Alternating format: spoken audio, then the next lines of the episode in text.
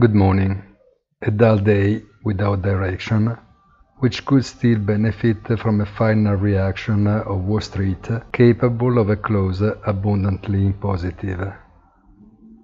It will certainly not be an isolated case, but probably an example destined to be repeated with a certain frequency in the future, alternating positive moments with as many negative ones waiting for the market to metabolize a definitive reference framework.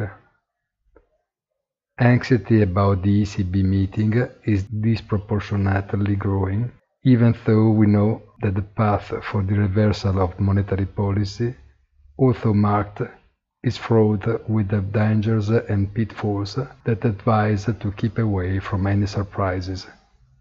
Have a nice day and please visit our site easy-finance.it.